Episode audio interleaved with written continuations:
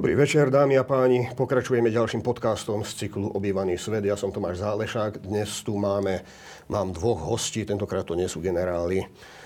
Je to viac akademická pôda.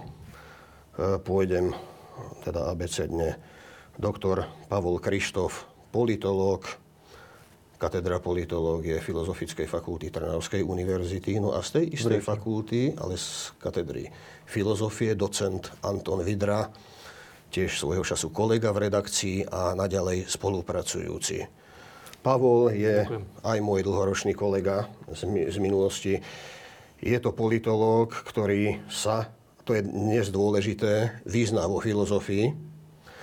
A Tóno Vidra je filozof, ktorému z pochopiteľných dôvodov nie sú cudzie veci verejné. A budeme dnes hovoriť na tému trochu teoretickú, ale týkajúcu sa aj našej aktuálnej situácie.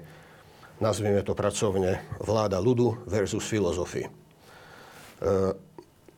páni, máme tu dnes opäť zase istú aktuálnu krízovú situáciu, akútnu krízovú situáciu, ktorá, ktorá je výzvou aj pre demokratické zriadenie z rôznych dôvodov, e, ktoré, ktoré ešte, ktorých sa ešte dotkneme odhliadnúc od rôznych tých chronických problémov, ktoré sú, tu nepochybne sú a netýkajú sa len demokracie, respektíve slobodného zriadenia konštitúcie slobody len u nás na Slovensku, ale týka sa to dnes vývoja vo svete, týka sa to aj tých západných tzv. vyspelých demokracií.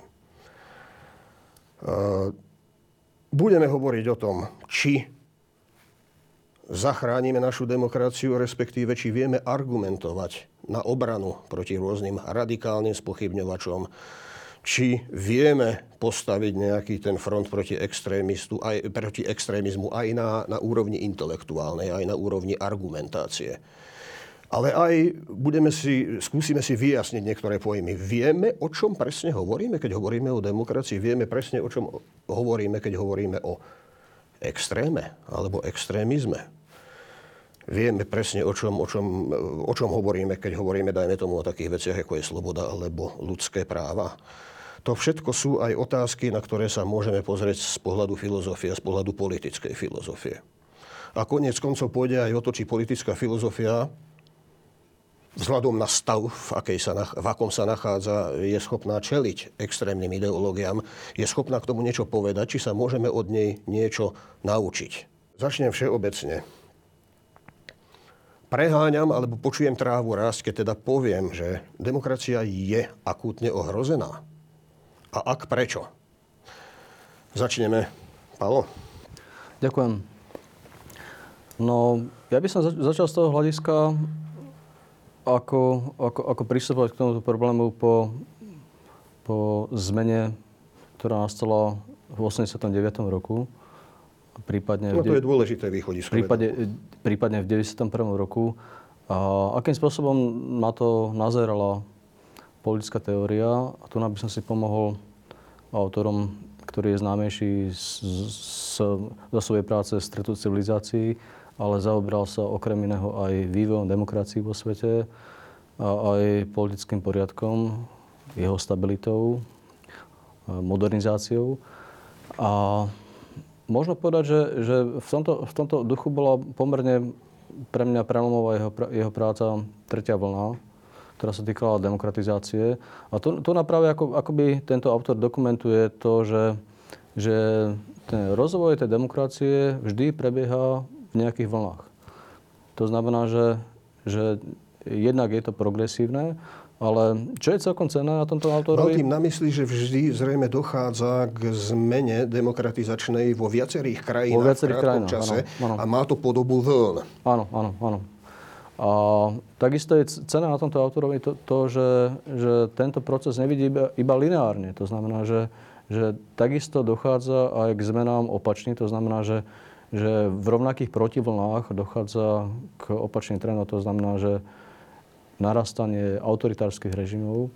A to nakoniec možno, možno vidieť na mnohých tendenciách v Strednej Európe. To znamená, že vidíme, aký je vývoj, ja neviem, že v Maďarsku, takisto aj v Polsku, A toto môže mať ďaleko, ďaleko siahly vplyv aj na vývoj v iných krajinách, ktoré, ktoré sa demokratizovali po, po roku 90. No a pokiaľ ma ale pamäť neklame, Ano. Huntington práve v tejto práci hovoril o, o tom, že pa, po každej tej vlne nastáva nejaká antivlna, že časť tých Áno, áno. nových demokracií je spätne spláchnutá. Sme teda dnes svetkom akejsi antivlny. Dalo by sa to tak povedať. Mám, mám, mám, mám dôvod predpokladať, že, že prichádzame práve do tejto fázy. To znamená, že postupne budú narastať tieto autoritárske tendencie v ďalších krajinách. A nechcem povedať, že by, že by Huntington tvrdil niečo podobné, ale môže dojsť k nejakému domino efektu. To znamená, že, že tieto, tieto prí, príklady môžu priťahovať ďalších populistických autoritárskych predstaviteľov. No pokiaľ išlo o tú druhú vlnu, e, tá spätná protivlna zasiahla napríklad Nemecko, Weimarskú republiku, že? Áno, áno. Bola to nestabilná demokracia. Áno, áno, áno. Neduživá a slabá. Áno, mo- Sme my dnes neduživá a slabá demokracia. No, takisto, takisto možno, možno analyzovať to, čo, čo Samuel Huntington rozoberal v tejto súvislosti. To znamená, že, že napríklad pri stabilných demokraciách dochádzalo k- rozvoju alebo modernizácii demokracie postupne a inštitúcie, ktoré, ktoré vznikajú takýmto, takouto postupnou modernizáciou, sa prejavujú ako pomerne stabilnejšie. To znamená, že napríklad e, z- v Británii k takémuto procesu dochádzalo pomerne, Skoro. pomerne dlho a pomerne skoro. Takže z tohoto hľadiska e, tá naša skúsenosť Slovenskej republiky je samozrejme veľmi obmedzená na to obdobie po roku 1918 a potom krátke obdobie po roku 45 až 48. Hoci tam boli tiež, tiež tendencie, povedzme, ktoré, ktoré e, by smerovali k tomu, že, že to nebola celkom liberálna demokracia. To znamená, že boli tam obmedzené rysy, e, čo sa týka Národného frontu, počtu stran a tak ďalej.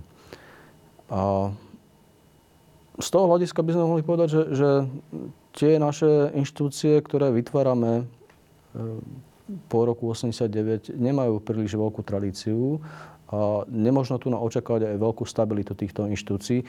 Zároveň som chcel ešte zdôrazniť to, že Huntington uvádza, že tie inštitúcie, ktoré sú pomerne staré, majú tú výhodu, že sa dokážu prispôsobovať mnohým zmenám a, a tak... Bez toho, aby, skracho, bez toho, Áno, aby sa áno. zrútili. Áno, áno. To znamená, že, že sú stabilnejšie. To ono, než prejdeme ešte aj k tej otázke, k tej, k tej širšie, menej empirickej, širšie teoretickej rovine. Ty ako filozof vyučuješ, pracuješ s tým, publikuješ na tieto témy. Je, je neoprávnený môj dojem, keď poviem, že dnešný stav tej mainstreamovej výuky filozofie na, na katedrách, na pracoviskách, je tak trochu oddelený od politiky, že, že, že politická filozofia je tam tak ako si odsunutá stranou, taká popoluška. Alebo sa pletiem. No, pozri. Uh, neviem, že či sa pletieš, to by som takto nepovedal, ale uh, filozofia, to kurikulum filozofické, ktoré študent dostáva od začiatku a väčšinou je stávané na, na, historickom uh, priebehu od antiky až v podstate po súčasnú filozofiu, sa chceš, nechceš, vždy sa dotýka uh, aj dejín, môžeme to nazvať dejín politického myslenia, alebo uh, od antiky, kedy, kedy ten študent získava povedzme nejaké prvé znalosti o tom, že existuje akási atenská polis, že, a ešte aj predtým dokonca, že existujú akési politické spisy alebo k politike blížiace sa spisy tých antických autorov, že toto sa nejako potom presúva do tej stredovekej filozofie, že potom v renesancii príde nejaký Francis Bacon, ktorý v podstate celý svoj život pracuje ako politik a, a tak ďalej a tak ďalej. Takže Takže novovek.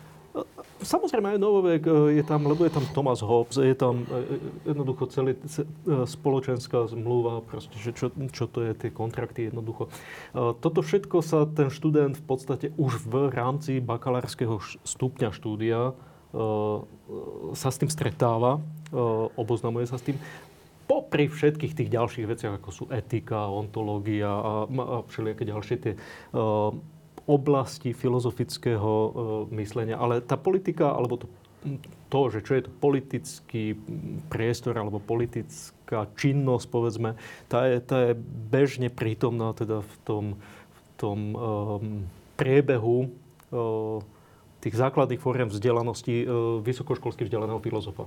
Povedzme.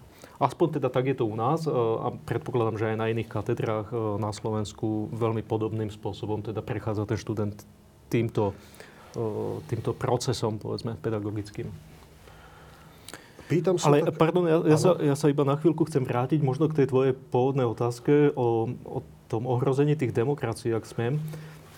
Totiž tam je možno zaujímavá tá vec, že spýtať sa, že o akú demokraciu samozrejme ide. Ehm, nie, že by demokracia mala rôzne typy. Samozrejme v dejinách áno. Dobre, niekto by mohol hovoriť o nejakých pluridemokraciách a podobne. Ale skôr mám na mysli to, že ehm, že demokracia z princípu je niečo, o čo... Že to, to sa bežne hovorí, to na to nepotrebujeme byť filozofmi alebo ja neviem, vedeckými pracovníkmi, aby sme povedali, že demokracia je taký, taký systém, ktorý o seba musí e, permanentne bojovať. Musí stále... E, to, to nie je niečo, čo čo jednoducho raz si vybojujeme, máme to a už je to akoby skala, ktorá je pevná mm, a, a, a nemenná. Raz a hotovo. Áno, demokracia je akýsi živý proces. A, a, mm. navi, a navyše v tom, že je to živý proces, tak ona, uh, áno, s tými vlnami, antivlnami, uh, ona aj v istom zmysle rastie. Mm-hmm. Áno. A aj sa možno povedať zdokonaľuje. Ja neviem, že či to nie je veľmi silné slovo, že sa zdokonaľuje, ale uh, učí sa od tých antivln. Mm-hmm. Ja som schválne na začiatku povedal demokracia bez no, prívlastkov, no. lebo je zrejme, že si to budeme musieť trochu aj pre divákov pojmovo vyjasniť, čo presne pod tým myslíme. Vyskakuje tu napríklad rozdiel, ktorý občas preráža aj do aktuálnych politických debát priama demokracia versus zastupiteľská demokracia. Priama demokracia sa niekedy uvádza, a to aj mainstreamovými politikmi, pardon za ten výraz, ako liek na neduhy, na aktuálne neduhy zastupiteľskej demokracie. Tu sa mi ale zdá, že vyvstáva problém. Palo, není toto náhodou kapku nebezpečná tendencia? Priama demokracia, každodenný plebiscit, tým sa dá, tým sa dá vyriešiť no, Krízo, krízový stav. To, to je pomerne zaujímavé. Na otázka. úrovni národného štátu. Samozrejme, to je pomerne, pomerne zaujímavá otázka, ktorá súvisí možno aj s, tak, s takou predstavou toho, čo nazýva Giovanni Sartori ako predstava takého demokratického perfekcionizmu. To znamená, že, že ide o nejak, nejaké neprimerané realizovanie demokratických ideálov v praxi. To znamená, že, že veľmi často práve, práve tejto témy sa, sa chopili e, populistické alebo antisystémové hnutia. Práve z, to, z toho dôvodu, že ako si sa nevedia stotožniť e, jednak s obmedzenými slobodami a aj zastupiteľskou demokraciou. To znamená, že, že tu no, akoby naznačujú aj, aj tú svoju nezhodu, ten, ten nesúlad s, s tou predstavou tohoto, tohoto systému. Či, ale keď počujem perfekcionizmus, mm-hmm. uh, nie je toto vlastné uh, aj totalitárom, ktorí, ktorí, ktorí sledujú realizáciu nejakého utopického plánu, nejakej ano, dokonalosti, ano. ktorá raz a navždy skoncuje so všelijakými tými neduhmi reálne existujúcich politických systémov. Áno, áno, to, to, je, to je pravda, ale tu často môže ísť aj o, o neprimerané chápanie demokratického ideálu. To znamená, že demokracia ako takej. To znamená, že, že nie je demokracia chápaná v istých svojich, svojich obmedzeniach, konštitučných limitoch. To ono nesúvisí toto náhodou s tým, prečo istí antickí filozofi, povedzme pra Aristoteles, povedzme Platón, a to neboli jediní, považovali demokraciu za zvrátený typ zriadenia, za horší alebo, alebo zlý typ zriadenia. No, samozrejme, pretože, no tak samozrejme, v tom zmysle, že že tá antická, však Paloma môže e, opraviť, on sa týmto politickým dejinám viacej, viacej venuje možno ako ja, e, čo sa týka Aristotela, povedzme, a Platóna. E, ale je pravda, že, že demokracia v ústach Platóna a Aristotela nevyhnutne už iba z dobového hľadiska proste je, je trošku iná ano. forma vlády, ako si predstavujeme my. A čo tým mysleli teda? Mysleli no. tým niečo iné zrejme, než bežne myslíme my, keď povieme to slovo. Áno, pretože pre nich demos, že je ľud. Je ľud, ktorý... Ale aký ľud? Čo to znamená? Že ľud, ktorý mm, v tom čase... Mm, kto patrí pod ľud v antike? Eh, kto sú eh, tí, ktorí, si, ktorí eh, zrazu majú tú moc rozhodovať, povedzme, o polis? No, zrejme asi, asi dnes by mnohí boli prekvapení, že asi tam nebudú patriť ženy. Otroci tam nepatrili. Nepatrili tam. Ani tam nepatrili, že? Sú to muži. Sú to muži. A teraz akí?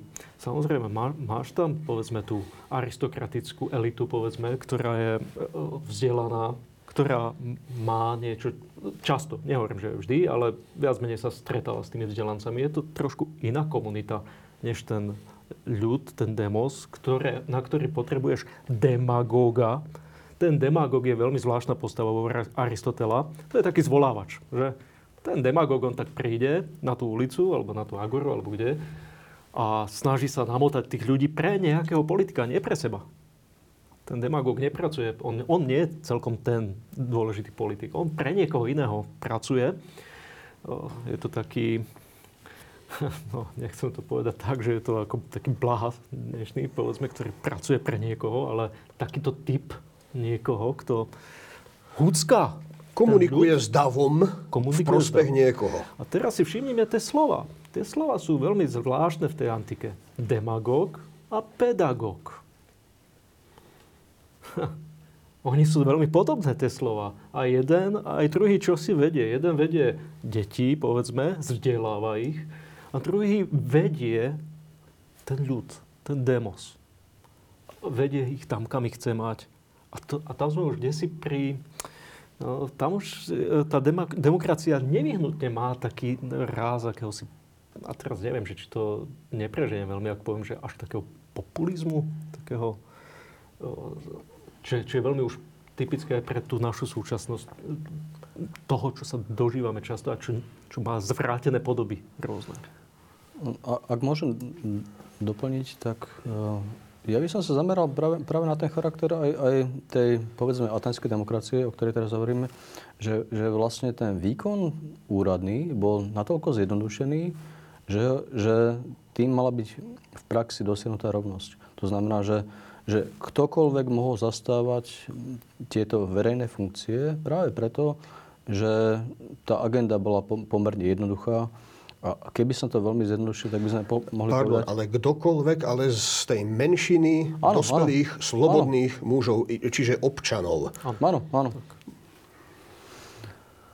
Takže dosiahnutie tej, tej, tej rovnosti v praxi bolo, bolo z tohoto hľadiska zjednodušené aj, aj tým, že ja som chcel povedať, že, že tá, tá atenská demokracia v podstate bola ozbrojená demokracia, pretože občania boli zároveň všetci, všetci aj vojaci. To znamená, že že tá, tá, tá sloboda občianská sa prejavovala aj tými vojenskými povinnosťami. Zatiaľ, čo tyrani si radi najímali žoldnierov. Áno, áno. A, a zároveň som chcel povedať, že, že tá agenda sa, sa často týkala práve, práve, práve vojnového stavu a ten s inými obcami. To znamená, že, že títo občania priamo rozhodovali o tom, že či vstúpia do vojny s, nejakým, s nejakou inou obcov.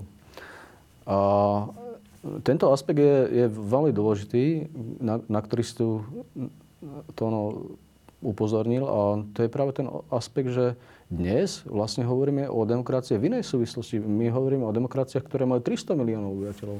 To znamená, že, že chýba tam ten komunálny rozmer. To znamená, že do značnej miery tí, tí ľudia, ktorých bolo e, niečo vyše 100 tisíc, sa mohli teoreticky všetci poznať.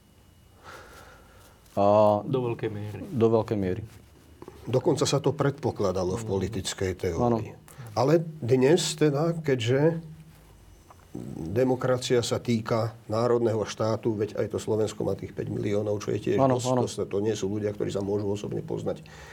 To znamená, tu smerujem k tomu problému, ktorý som Aha. označil. My sme odkázaní na zastupiteľský systém, ano, ano. na delegáciu moci a sú rôzne typy delegácie moci. Nie je z tohto hľadiska volanie po priamej demokracii príznakom demagógie, príznakom populizmu a nie je práve toto, čo môže ohroziť fungovanie demokracie na úrovni jedného národného štátu? Nehovoriac o nejakých širších Odpovede je jednoduchá. Áno, môže. A deje sa to aktuálne? Aj sa to deje, ale nie je to jediný, jediný asi prvok, ktorý je ohrozujúci pre e, zastupiteľskú demokraciu. Je to jeden z tých prvkov. Samozrejme, ako aj tie rôzne politické strany, ktoré boli vybudované na vzore nejakej priamej demokracie, ani na Slovensku nie vždy, nie vždy teda nejako extra bodovali, to zase si treba povedať, ale používali ten, ten slogan, alebo ako by sme to mohli nazvať, heslo priamej demokracie, na získavanie či už bodov, alebo istým spôsobom dá sa povedať, že tam je to ohrozenie, že oni um, vytvárajú istý dojem, že toto je skutočná je demokracia. Alebo to, toto môže byť riešenie na, na, na neduhy tejto demokracie, ako poznáme. Aha. To znamená, že z toho hľadiska tu naznačujú to, čo som hovoril ja už predtým, tieto populistické a antisystémové hnutia svoj nesúhlas so zastupiteľskou demokraciou ako takou. To znamená, že zbudzujú nenaplniteľné očakávania vo svojich voličoch. Je to odraz, môže to byť odraz aj toho, že politické elity zlyhávajú, alebo že zastupiteľský systém, sa, že tie inštitúcie, ktoré ho tvoria, celý ten zložitý komplex inštitúcií sa akýmsi spôsobom od ľudí odcudzil, alebo že ľudia cítia odcudzenie od tohto, že ich to ak by som, ak by som. Mohol, ak by som mohol, ja by, ja by som chcel upozorniť napríklad na to, že, že my predsa máme v tejto vládnej koalícii strany, ktoré sa vymedzovali vo, voči štandardným politickým stranám. To znamená, že, že aj to aj v, v heslách kampaní bolo expressis verbis napísané, že, že oni nie sú, nie sú stranami toho klasického typu. A aj to by sme... Povedzme to rovno, Boris Kolár to mal na plagátoch. Áno, áno, áno. Nevolte politikov, áno. voľte mňa. Zjednodušene povedané. Áno, áno. Takže aj, aj z tohoto hľadiska možno vidieť u týchto strán také ako z, definičné znaky populizmu. To znamená, že, že obyčajní ľudia a elity, ktoré sú skorumpované, otrhnuté od eh, bežných ľudí a tak ďalej. Bola si, ne, e, samozrejme od čias antiky uplynulo veľa času a veľmi veľa vecí sa zmenilo, aj keď teda im vďačíme za pojem politiky, za pojem demokracia, za niektoré ďalšie pojmy. Ale predsa len, než preskočíme do toho novoveku, mm. a do neskôršieho, než je Thomas Hobbes a náboženské vojny a podobne, uh, Dá sa povedať, že bol tam nejaký náznak pojmového vymedzenia alebo poznania čoho si takého, čo my poznáme dnes pod eh, pojmami, ako je totalitarizmus? Ak, ak by som mohol, ja by som sa ešte vrátil k tej, tej demokracii, lebo my, my sme nespomínali, alebo ne, neuvedli jeden dôležitý aspekt, že napríklad Aristoteles si nevedel predstaviť, že by bola demokracia pre 300 miliónov obyvateľov. Ano, to, to znamená, že ten zastupiteľský alebo ten komunálny rozmer tej, tej, tej demokracie bol, bol aj pre týchto autorov obmedzenou demokraciou na, na povedzme, na, na, tie, na tie mestské štáty. To znamená, že, že nejaké obrovské ríše boli, boli nepredstaviteľné, aby mo- mohli byť demokratické. A e- ešte, je, ja, ja by som sa pokusil takú istú, istú rehabilitáciu Aristotela, pretože zväčša sa tak, tak školomecky uvádza, že, že ide o e, nedemokratického filozofa, alebo ako to povedať, kritika demokracie, tak Aristoteles vlastne uvádza, že, že rovnako ako sú tie, tie, tie lepšie zriadenia a tie zhoršené, tak medzi nimi demokracia vyniká práve tým, že je obdarená tým, tým princípom filia a politike. To znamená, že tým, čo by sme do moderného jazyka mohli nejak veľmi veľkou obklopkou preložiť ako občianská spoločnosť. To znamená, že tá, tá súnáležitosť medzi, medzi tými obyvateľmi a tá... Nie je to náhodou u Aristotela pojmovo prakticky totožné? Polis, politická obec a občianské spoločenstvo? Áno, áno. Áno.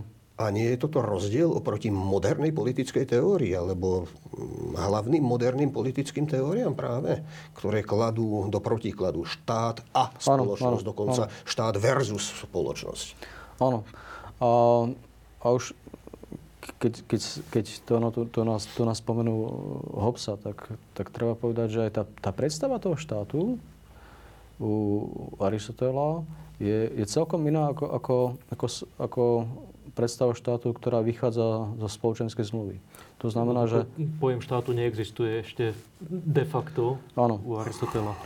Áno, ale e, ja, ja používam ten moderný, no, moderný jazyk, aby, aby to bolo zrozumiteľnejšie. Mhm. Ale chcel som skôr povedať to, že, že tá predstava človeka a jeho prirodzenosti je viazaná u Aristotela pr- práve na, t- na tie spoločenstva, na tú politiku kým, kým u toho Hobsa je to, je to čosi umelé. Spoločenská zmluva je vlastne, vlastne čosi umelé, z ktorého postáva ten smrteľný boh, ten Leviatan. Zatiaľ to, čo je prirodzené u Hobsa, je aký stav? Vojny, vojny, konfliktu. Permanentnej vojny. Áno.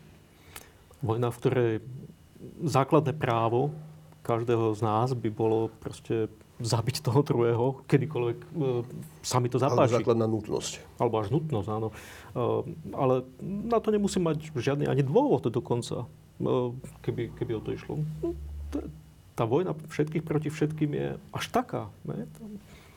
Nič, nič ma neobmedzuje v tom. To je, ale tak teda, ale, to, to by sme boli už hlboko v Hobsovi, samozrejme. Áno, ale no, ak, ak môžem, tak e, vlastne ten, tento stav panuje medzi štátmi. A aj tak, tak je to definované v teórii medzinárodných vzťahov. Že v podstate, e, najmä teda v realistickej vetve teórii medzinárodných vzťahov. Ja sa rád vrátim ešte k Hobsovi, ano. ale e, obaja ste tu vlastne inými slovami naznačili, že v počiatkoch nejakej politickej teórie je vždy nejaká predstava o človeku. O tom, čo je človek, čo sú jeho základné schopnosti a čo sú jeho základné potreby. A nerysuje sa nám v tomto kontrapunkte medzi aristotelovskou filozofiou a Hobbesovou politickou teóriou základný predel práve v nazeraní na, na ľudskú prirodzenosť. Nielen to má predsa ďaleko siahle dôsledky, to ono. Nielen v tom.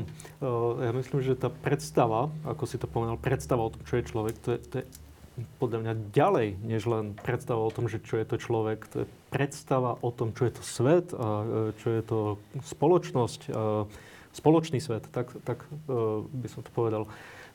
Ja sa tomu venujem v tom, čo robím ako filozof v poslednom čase dosť tom zmysle, že myslím si, som presvedčený o tom, že naša imaginácia toho, ako si predstavujeme svet, sa podpisuje výrazným spôsobom pod to, ako vnímame dokonca, dokonca také veci, ako je nielen, nielen spoločnosť, nielen politika, ale aj, aj veda do istej miery. Alebo, uh, ja mám na mysli také veci, že ja neviem, keď, keď sa pýtaš na pojem človeka, povedzme. No poviem taký príklad. Môžem? Príklad. Teraz nedávno som písal taký text o jednom stredovekom filozofovi, e, ktorý sa volá Jan Scotus Erugena. Je to fascinujúce čítanie. Jeho dielo Perfizion je síce veľké, košaté, ale zaujímavé je na tom práve to, že on je, on je novoplatoník, on je z tradície. Keď si sa pred chvíľkou pýtal na, na to, že či existuje nejaký, nejaký protopojem pre e, totalitu, tak tam, tam to bude. E, v akom zmysle? ten novoplatonizmus je postavený na takej schéme. A tam tá obraznosť má svoju rolu. Kde si úplne na vrchu sídli nejaké jedno, alebo niek- tí kresťania to stotožnili s Bohom, ale samotný Plotinos to veľmi tak nechcel nazývať, ale to je jedno. Odtiaľ to emanuje, ako oni povedia, emanuje to, to znamená sa to rozlieva, alebo teda rozmnožuje sa to do rôznych teda nejakých inteligencií, z tých inteligencií do nejakého duševného, psychického sveta a potom do toho ľudského, zvieracieho, animálneho sveta, až, do, až sa to rozplýva do mnohosti nejakej hmoty. Hej? A zrazu máme tú totalitu ako pred sebou celú, hej? Máme tu jedno a mnohosť. A to je všetko. Dobre, ale tu hovoríme o totalite ako o pojme celistvosti všeobsiahlej. Áno, áno, ale ja to, ja to nárokom spomínam kvôli tomu, že tento obraz od jednoty k, mnoho, od jednoty k mnohosti, on vytvára isté chápanie toho, že a takto má fungovať spoločnosť.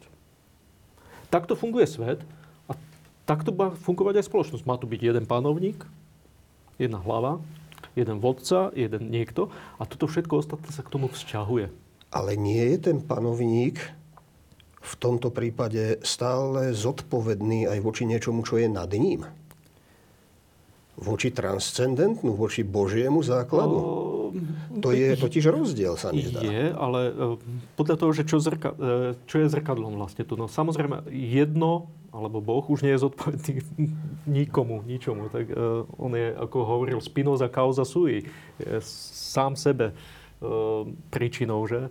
Ale uh, áno, už potom v tom zrkadlení, tak či už ide o církev, povedzme, však, však napokon, keď som spomenul Spinozu, tak e, to jeho slávne dielo, teologicko-politický traktát, že to má v, v tom názve, že proste sa to odhaluje v tom, tej církevnej hierarchii, ako aj v tej politickej potom. E, a to, to je niečo, čo zrazu, zrazu má nejako hrať spolu. Áno, tá predstava, ten obraz, má hrať s tým, že ako si ja e, predstavujem politický svet. E, ešte sa vrátim možno k tomu človeku, tá predstava človeka.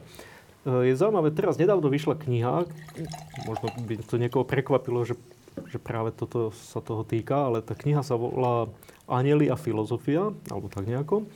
A tá autorka v tej knihe hovorí veľmi zaujímavú vec, že tá stredoveká predstava anielov ona môže byť pre nás vyšinutá, môže byť čudná. Hej. Oni si naozaj tam predstavovali rôzne tie, od pseudodionýzia, rôzne tie chóry anielské a neviem čo všetko, 9 ich bolo tých chorov.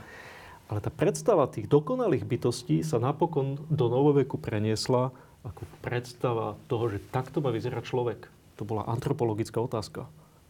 O, o, v tom novoveku už nikto nerieši anielov alebo teda ešte nájdeme ich nejako spomenutých u Kanta, neviem kde, ale už iba tak menšinovo, ale tá predstava tých dokonalých bytostí, ktoré sa zúčastňujú toho politického života, e, toho supralunárneho, no hej, tak tá, tá je v podstate, to je tá imaginácia, ktorá vytvára potom, že tak, takto sa máš správať aj ty. Ale tá predstava, že človek sa môže zmeniť na aniela, spoločenskou reorganizáciou, to, to není stredoveká predstava. To už, je, to, už, to už muselo prejsť nejakým vývojom, nie? A nedostávame sa tu práve k totalitarizmu. Ktorý, ktorý si vo svojom programe vytyčoval aj vytvorenie vždy nejakého nadčloveka. No, Či je to sovietský človek, alebo plav, plavý árijský nadčlovek a podobne. Dokonalých, do, dokonalých ľudí ale ja by som ešte uviedol ten, ten stredoveký prípad, príklad toho, toho kalabrijského opata Joachima de Fiore, ktorý takisto mal istú, istú predstavu takého monastického usporiadania celej spoločnosti, kde vlastne ten, ten opat sa svojim náhľadom blížil, blížil ako božskému poznaniu. A mal ale Joachim da Fiore e, predstavu aj o tom, čo sa udeje potom s tými ľuďmi, ktorí nebudú splňať tie kláštorné anielské kritéria. Viete, je to tam niekde vôbec? To som si nie celkom istý. Je možné, že to tak ako si pustil zo zretela. Je to možné. Ale e, vrátim sa ešte k tej otázke, lebo som, ja som tiež použil to slovo totalitarizmus na antické myslenie trochu svojvoľne. Hmm. Antické myslenie poznalo pojem tyranie, poznalo pojem despócie. Mm-hmm. Poznal ho Aristoteles, aj Platón, aj Xenofón a samozrejme to prechádzalo aj ďalej v dejinách. Je ale pojem tyranie, tak ako nám ho odkázali, dostatočný na pochopenie pojmu moderného totalitarizmu, ako bol nemecký nacionálny socializmus alebo stalinský mm-hmm. komunizmus. No. Alebo tá, tá, tá, tá kombinácia technokracie a, a, a, a kvázi totalitného riadenia, jaká, jakú dnes predvádza Čínska ľudová republika a podobne?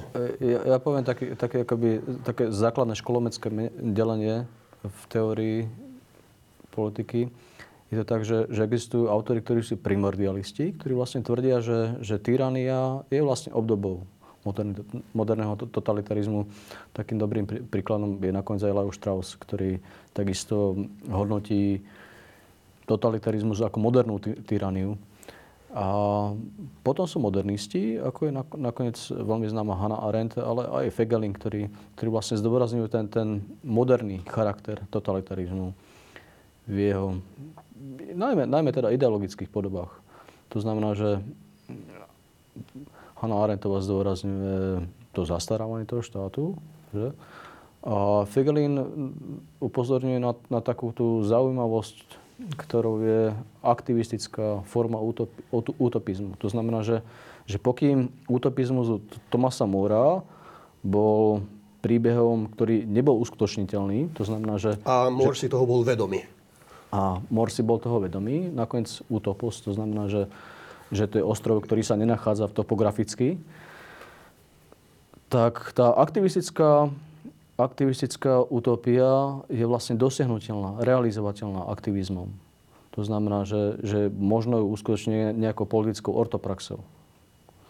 Podotýkam trochu aj pre divákov, že tu padli mená Leo Strauss, Erik Fegelin, Hanna Arendtová. To všetko boli politickí filozofi, ktorí o týchto veciach ale nefilozofovali z bezpečnej diaľky. Oni s tým mali skúsenosť a ano, mali s tým ano. skúsenosť. Všetci traja museli emigrovať, emigrovať z Európy a to z Nemecka. Ano.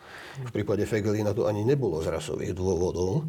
Inak, inak to, to, to, to, to, je zaujímavé. To nie je čist, čistý akademizmus, o čom Áno, a ja by som dodal, že dokonca aj Thomas More, ktorého je tu spomenul, to, takisto uh, mal svoju skúsenosť áno, s politikou a s Henrikom. S mocou politickou, áno. Ale tá, táto, táto, táto okolnosť, o ktorej Tomáš hovorí, tak e, na, na ňu práve upozorňujem mojich študentov, keď s nimi preberám e, politickú filozofiu 20. storočia, že až na výnimky, ak, akým bol napríklad Karl Schmidt, ide, ide vlastne v, v, v tejto generácii predvojnovej u všetkých autorov, ktorí museli emigrovať. Akým takým spôsobom. Nakoniec aj Jacques Maritain žil, žil v Spojených štátoch americkej a Kanade počas druhej svetovej vojny. Takže ne, nemuseli to byť vyslovene len dôvody, dôvody rasové, ale dôvody vedecké. To napríklad, ak, ak si spomenul eh, Erika Fegelina, tak, tak ja len uvediem to, že ide o autora, ktorý sa zaoberal rasovým štátom už v 30. rokoch 20. storočia. Venoval sa eh, koncepcii v podstate, ktorá, ktorou on označoval ten, ten, ten jav, tie javy ideologické. Ide o politické teológie.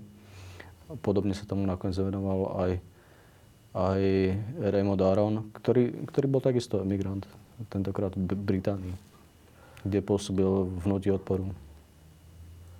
Dobre, a teraz spomenuli sme despóciu v tom antickom myslení, čo je vlastne vláda ano. nad otrokmi, dá sa povedať. Ano, ano. A tyraniu ako svojvoľnú, či viac menej svojvoľnú samovládu. Hoci to môže byť aj samovláda benevolentná a takí tyrani boli. Ale teraz niečím po A sa ten moderný totalitarizmus v každom prípade líši, aj keď ho nazvím, nazveme tyraniou ako Eli Halevi alebo, alebo, alebo Leo Strauss v inej verzii. A tu nejde len o moment samovlády jednotlivca. A dostávame sa teda, pardon, aj k, tej, k, to, k, tomu, k tomu konfliktu mysliaceho človeka, filozofa, vzdelanca a moci. Sokrates je predsa klasický príklad. A Sokrates, Sokrates padol za obeď ľudové, hlasovaniu ľudových, e, skoro som povedal komisárov, no, zástupcov ľudu v atenskej demokracii, ktorí ho odsúdili na smrť. A odsúdili ho vlastne za to, že, že kazil mládež, že rozvracal jej mravy a spochybňoval náboženstvo. No. Nedostávame sa k tomu aj, že teda totalitarizmus je aj, má niečo spoločné aj s vládou davou a s mobilizáciou davou. Ale zrejme to nebude len malý dav, ako tomu bolo v antickej no, no. obci, mestskej, no, no. mestskom štáte, ale bude tu čosi kvalitatívne aj kvantitatívne odlišné. Čo to je? Ja by som ešte, ešte ak môžem, upozornil na jeden moment, že, o ktorom píše Erik Figelin, že v prípade počiatkov sociálnej filozofie, u sokratovskej filozofie, možno hovoriť o takom novom objave autority slobody myslenia a slobody svedomia. A toto sú, toto sú vždy potierané dva, dva, dva základné princípy v totalitarizmoch. Čo je zaujímavé, preto som spomínal aj, aj Tomasa Hobbesa, že Thomas Hobbes e, považuje filozofov, ktorí nasledovali Sokrata, za neprípustných v obci. To znamená, že oni nejakým spôsobom Eh, deštruujú tú jednotu, ktorá, ktorá má byť dosiahnutá. To znamená, že, že v tomto prípade on, on síce hovorí o význame teológia civilis, občianského náboženstva, ale v zásade možno, možno tu nám vidieť isté, isté, isté rysy, ktoré, o ktorých už spomínaný Karl Schmidt hovorí akoby o rysa, ktoré sa sekularizujú a tým vznikajú politické ideológie. A samozrejme, to, to, na, to na aj, aj ten, ten význam tej masovej spoločnosti, tej masovej mobilizácie je, je veľmi dôležitý, ale skôr by som chcel upozorniť, upozorniť na to, že že táto sloboda svedomia a sloboda myslenia sa nestretávala napríklad ani u, u Jacques, Jean-Jacques Rousseau s nejakým veľkým pochopením. To znamená, že, že to, boli, to boli veci, ktoré takisto aj u, u Rousseau rozvracali tú, tú jednotu tej spoločnosti. Môžeme Rousseau nazvať ako otca koncepcie priamej demokracie? Na väč, vo, áno, väčšom áno. plátne, vo väčšom rozsahu, než e, priama demokracia v rámci pomerne malej skupiny ľudí v antickej polis. Áno, áno, určite. A tá rusovská spoločnosť je v nej vôbec možné vzoprieť sa vôli väčšiny, všeobecnej vôli? No ten, kto, kto by sa zopral, má byť zo spoločnosti vylúčený. A čas tí, čo sa vzopreli, boli práve tí civilizovaní, tí vzdelaní často, že? Um, ja by som iba ešte sa vrátil možno k tomu Hobsovi a keď si spomínal Hobsa a Sokrata, um, tak počas vlády dlhého parlamentu e, v Anglicku, kto predstavoval pre Hobbesa takýchto, proste tých, ktorí nekrmia toho hmm. Leviatana. No to boli všetci tí, ktorí krmili toho druhého netvora, ktorý bol ten Behemoth. Ešte horší netvor občianskej nejakej no, neposlušnosti, alebo teda disentu. disentu. A, no. Aj keď v tomto prípade pre ňoho veľmi nešťastného, to, to bol potieraný disent tých tzv. pápežencov a kadekoho, ktorí, väčšinou to boli nejakí jezuiti, ktorí sa potulovali po tom Anglicku a ktorí proste tam rozvracali tú, tú zákonnosť. Ako? Nielen, nielen, tuším, tu boli aj puritáni a nonkonformisti a tých sa taktiež desil. Že? No. Uh, no ale teda, ešte, ešte chvíľu k tomu, k tej mobilizácii davu keď hovoríme o modernom myslení, tam te, nedošlo, nedošlo vo všetkých jeho vetvách a hneď naraz k, k predstave. Nie všetko moderné myslenie je rusovské. Konec koncov Madison vedel, že americkí otcovia, zakladatelia, autory ústavy, platnej dodnes, vedeli, že ľudia nie sú anieli, preto vládu potrebujú. Zastupiteľskú vládu. A keďže vo vláde evidentne nesedia anieli, čo na, nemusíme ďaleko chodiť, aby sme to zistili, tak tá vláda potrebuje kontrolu moci vonkajšiu aj vnútornú. Kde sa toto stratilo? Ruso, je, dá sa hovoriť o Rusovovi ako o inšpirátorovi teroru za francúzskej revolúcie. Je to nespravodlivé, ak mu to prešijeme? Určite áno, určite áno. A tu by, som, tu by som možno ešte chcel upozorniť taký ďalší moment, ktorý, ktorý súvisí povedzme aj s, s tým chápaním ktoré v širšom význame súvisí práve s tou teológiou civilis. A to je ten, že v tej americkej, americkej revolúcii vlastne boli naplnené konštitučné princípy, ktoré boli, boli tradíciou už z Británie. Pričom tá francúzska revolúcia deštruovala tieto princípy a zároveň nebola schopná konštituovať občianskú spoločnosť. To znamená, že toto, toto sú asi také základné princípy, v ktorých by sme mohli rozoznať tie rozdiely medzi tým, čo sa udialo v Spojených štátoch amerických pri tej revolúcii. Ale dokázala mobilizovať občanov do zbrane. Áno, áno.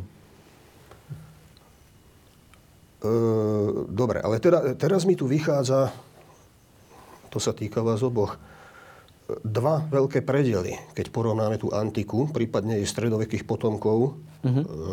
antického myslenia, akokoľvek to museli samozrejme premieňať, či už v rámci kresťanstva, alebo islamu, alebo židovstva, s modernými mysliteľmi, najmä s niektorými modernými mysliteľmi, tak zistíme, že sú tu minimálne dva zlomy.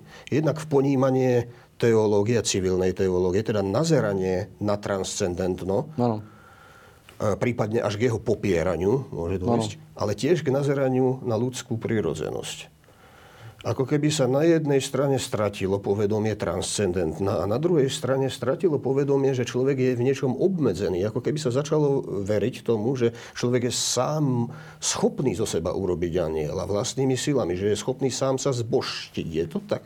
No, ono to má, to je renesančný podtext, samozrejme, ktorý bol prítomný u Picadela Mirandolu, hej, to sú tie slávneho vyjadrenia o tom, že človek má, tá, tá ľudská dôstojnosť sa tu podstate e, pertraktuje, ako my zvykneme hovoriť.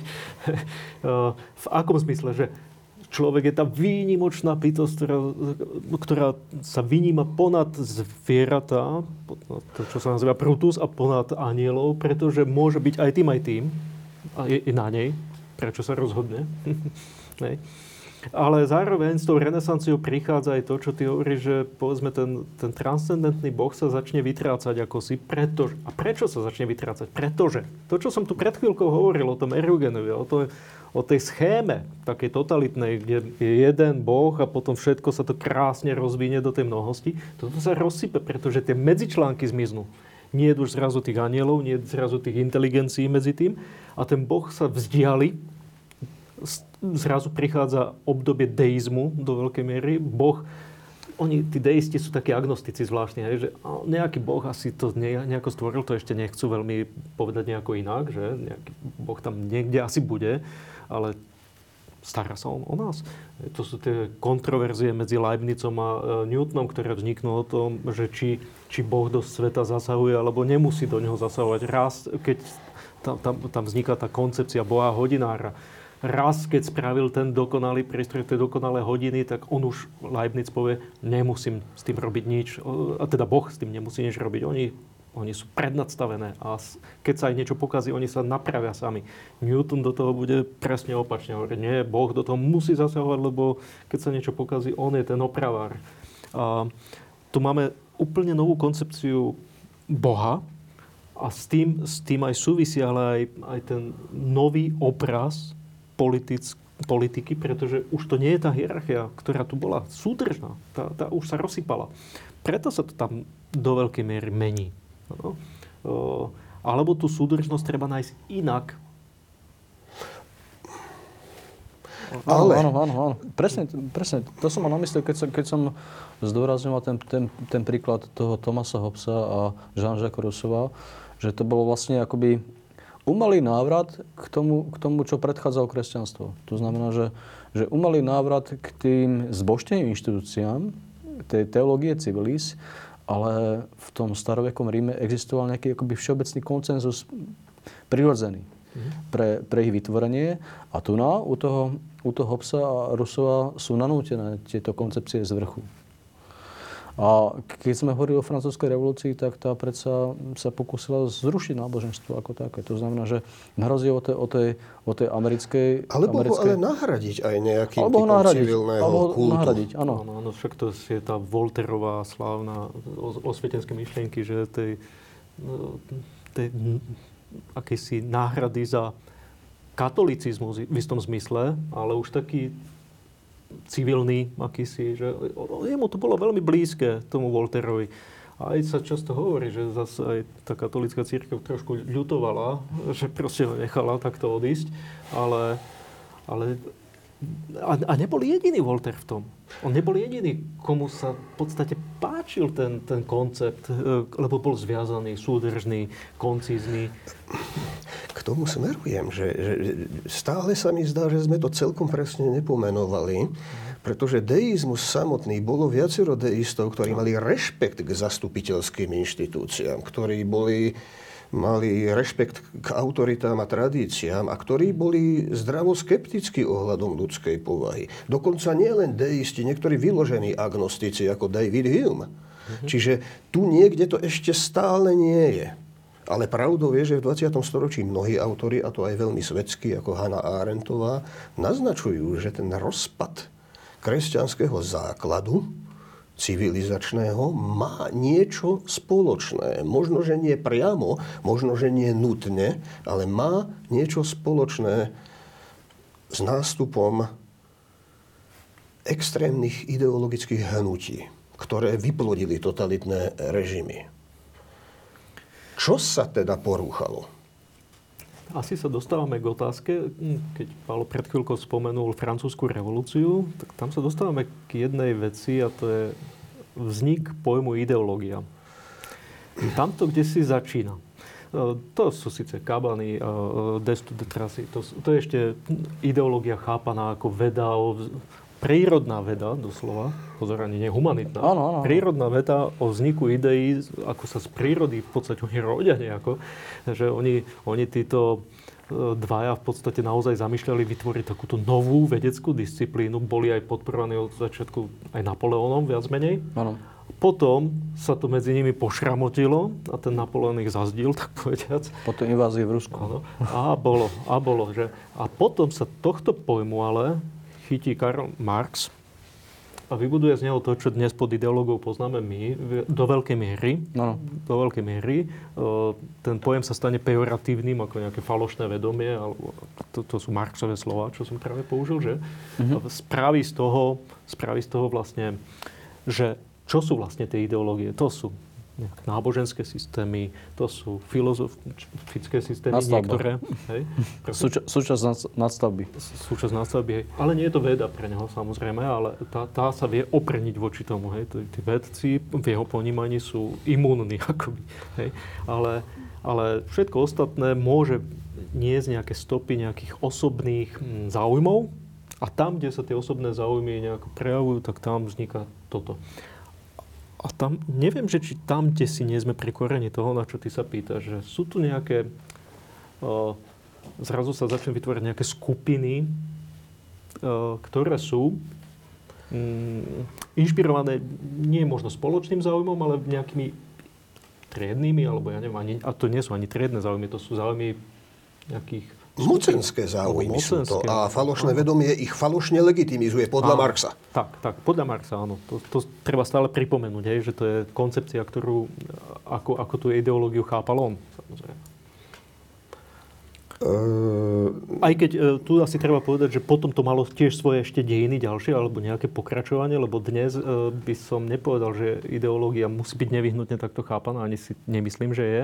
A dnes dokonca aj existuje taký študijný odbor, ktorý je kde si na pomedzi dejín alebo histórie a filozofie. V mnohých krajinách sa to nazýva história ideí, Timothy Snyder je taký typický predstaviteľ takého čohosi, že ani to celkom nie, nie je história, ani celkom filozofia, alebo niečo z toho, niečo z toho to má. Uh, ale to už je, to už je trošku... Mm, nie, je to, nie je to veda o ideách, tak ako si to predstavovali tí uh, niekdajší bonapartisti, ale a predsa, predsa len už je to...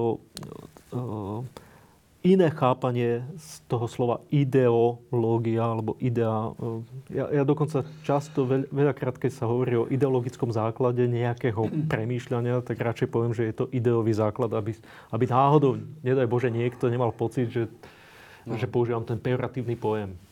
Uh, ja musím veľmi oceniť to, no, že, že, že takýmto spôsobom si, si posunul ten diskurs k, k týmto francúzom a teda k tým ideologistom, ako sa, sa nazývali. A tu by som tiež chcel zdôrazniť takú ako tú ďalšiu vetu, na ktorú nakoniec upozorňuje aj Friedrich August von Hayek v svojej, svojej štúdii Kontrarevolúcia vedy. A tam práve upozorňuje na, na tých utopických socialistov, ktorí počnú sen Simonom, mali, mali istý vzťah potom neskôr k pozitivizmu. To znamená Augustovi Comtovi. A tu, na, tu na je, je veľmi zaujímavé to, že, že aj, aj tento Saint-Simon zdôrazňoval vždy, vždy akoby také ako tendencie, že by, že by dejiny mali byť v podstate ako historizmom. To znamená, že, že dejiny by mali byť zamerané na, na prognózu ďalšieho vývoja.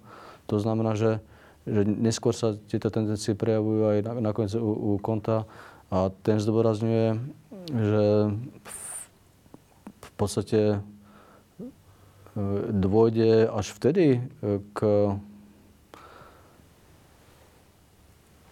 k tomu vývoju, podobnému ako v prírodných vedách, v spoločenských vedách, ak e, budú mať podobné výsledky tieto vedy. To znamená, že, že história napríklad bude odhalovať rytmy zákonitosti historické, na základe ktorých bude potom možné v sociológii a podobných, podobných spoločenských vedách odhalovať spoločenské rytmy. A títo, títo spoločenské veci by mali... zákony. Áno. A títo spoločenské veci by mali mať rozhodujúce miesto v organizácii spoločnosti práve. A Čo. Simon mal rozdelené samozrejme. Áno, áno. Čiže, Vedecky riadená áno, spoločnosť? Áno. Čiže tu, na, tu na, ja by som videl, videl isté, isté ideolo, ide, ideové nadväznosti v, tých, v týchto školách, ktoré už tu no, v prípade toho konta vidíme organizáciu spoločnosti. A, a tá, tá jeho predstava, ktorá, ktorá je príbuzná nakoniec aj, aj marxistom, že, že vlastne marxisti predsa predpokladajú, že, že oni predstavujú vedecký svetonázor. To znamená, že oni poznajú historické zákonitosti vývoja a na základe toho môžu vedecky organizovať spoločnosť. Čiže Marx proklamoval znalosť skrytých zákonov dejín a tvrdil, že vedia, do čoho vyústia. Ale tu sa dostá, ak dovolíte, chvíľočku ešte späť k tej ľudskej prírodzenosti. U Marxa je zrejme, že pre neho povaha ľudská je niečo veľmi tvárne a formovateľné. Až smerom ku komunistickému človeku, ktorý bude schopný proste iného typu sebaorganizácie než človek celých doterajších dejín. Zatiaľ, čo pre klasických politických filozofov, aj pre stredovekých, povedzme, skolastikov a tak ďalej, bola ľudská prírodzenosť niečo dané, je niečo pomerne fixné, čo má svoje neprekročiteľné medze. Ano. Aj keď sa to nemusí nazvať hriešnou povahou, ale vždy, je tam, vždy sú tam isté, isté obmedzenia. Zatiaľ, čo u Marxa ako keby tie obmedzenia padli. Kde to začalo? Opäť. A súvisí to so stratou transcendentná. Začalo stratou to... toho, toho hroziaceho bozieho prstu nad, nad ľudskou prirodzenosťou. Áno, áno, začalo to tam, kde som to povedal, že, že u toho, zhruba v tom období toho Picadella Mirandolu a toho jeho anti esencializmu, ak to takto nazveme, že ľudská prirodzenosť nie je nejako esenciálne daná, pevná, fixná, ako si povedal. Nie, ona môže so sebou niečo robiť tvarovať sa. No. On hovorí o človeku, on používa taký latinský výraz, že plastes et fictor. Hm, to, je, to je zaujímavé. Tá, tie latinské slova sú zaujímavé. Plastes, to už počujeme tú slovenskú plastelínu v tom, že niečo ohybné. Fiktor, fiktívne, že proste on si môže vymýšľať. Fiktum je niečo také ten človek, človek ktorý seba. tvorí sám seba. Sám seba. Sám seba tvorí, áno, presne. A tento renesančný pocit toho, že že zrazu sme oslobodili tú ľudskú prirodzenosť. Že si môže, môže sama seba utvárať na novo. Tak tam, keď sa pýtaš na ten koreň, tak podľa mňa, kde si tam on je. Nie, že by a... predtým neboli autory, ktorí by nešpekulovali o tom, ale tu sa to začne na, v plnej miere prejavovať. Potom to vidíme v umení a kade kde inde. Ale nedostávame sa takto aj už do našej neskorej modernity od myšlienky oslobodenia ľudskej prírodzenosti od vlastných obmedzení až po postmoderné popieranie toho, že nejaká ľudská prírodzenosť existuje. To je predsa dnes veľmi módna záležitosť. A pýtal by som sa v, tej, v tejto súvislosti, aké to môže mať praktické dôsledky? Ak sa zbavíme pojmu ľudskej prírodzenosti, nezbavíme sa náhodou pojmu človeka ako takého? Ne, ne, nevyhodili sme po tom, čo sme vyhodili Boha, nevyhodíme aj človeka? Do veľkej miery máme, máme zrazu problém s definíciou takých pojmov, ako sú, čo sú to potom ľudské práva, čo je to ľudská dôstojnosť a podobne. Áno. A... Ktoré si potom budú žiadať nejakú redefiníciu, alebo... Áno. No. A ako si, ako si správne hovoril, tak v prípade tých ideologistov, tak oni, oni chápali ideológie ako súčasť zoológie. To znamená, že už aj tu na, tu na, tu na vidieť ten problém s tou ľudskou prirodzenosťou. To znamená, že človek je vlastne redukovaný len na svoju zoologickú podstatu. Ináč to je, to je viditeľné napokon u osvietencov takých, ako je povedzme Lametry, ktorý je síce známy o, tým svojim dielom Človek stroj, ale málo kto vie, že Lametry napísal ešte iné dielo, ktoré sa volá, že Človek rastlina, kde porovnáva ľudskú bytosť. A to už pokročilo to. Pokročilo. Takže už, už to nie je stroj, už je to vegetatívne čosi. Predstavte si, a to, to naozaj Lametry napísal, tak to, je to krátučká esejka o tom. Dá sa teda povedať vo všeobecnosti, že od e, relativizácie pojmu ľudskej prírodzenosti alebo od rozpadu samotného pojmu ľudskej prírodzenosti vedia cesta k pojmu nejakého nad človeka? Ničeovského? Povedzme Ničeovského, povedzme marxistického, komunistického človeka. Áno. No. A súvisí toto potom s totalitnou praxou, ktorá sa toho člo- nad človeka v rôznych verziách pokúšala uskutočniť mocenskými, donúcujúcimi prostriedkami? Už, e, myslím, spomínaný Joachim de Fiore tiež, tiež uvažoval o viri perfecti. To znamená, že o dokonalosti tejto ľudskej prirodzenosti Pričom, čo je celkom zaujímavé, to by mohla byť odvolávka na, na, na tieto masové hnutia, je, je, je to, že, že boli to úvahy o čomsi podobnom, ako, ako je kolektívny mesiaž. To znamená, že, že tá spása mala byť, mala byť realizovaná nejak, nejak akoby v týchto kolektívnych entitách. Spoločenstvo duchovných ľudí to bolo áno, áno. Joachima. Áno, ale uvádza aj, aj tento pojem, ako som hovoril, viri perfecti. Povedzme si, že teda o Joachimovi, keď hovoríme, o ňom sa málo hovorí, on je taká menej známa postava, ale to bola doba, kde vlastne začal, kde sa začalo blízkať na časy a končil stredovek. Ale vrátim sa k tomu. K týmto, poďme k týmto totalitným režimom a skúsme si a môžeme to rozšíriť aj na extrémne ideológie, či sú nejaké dnes a ako sa prejavujú. Je súčasťou totalitných náuk, ak to nazvem, ak to smiem nazvať takto, nejaká idea nového nad človeka, ktorý prevyšuje v niečom toho človeka minulosti. Ano, Dá sa to povedať vo všeobecnosti o totalitných náukách, či je to komunizmus, či je to fašizmus a nacizmus. Áno je súčasťou totalitarizmu aj v praxi nejaká masová mobilizácia. Skúsme si dať tie jednotlivé komponenty.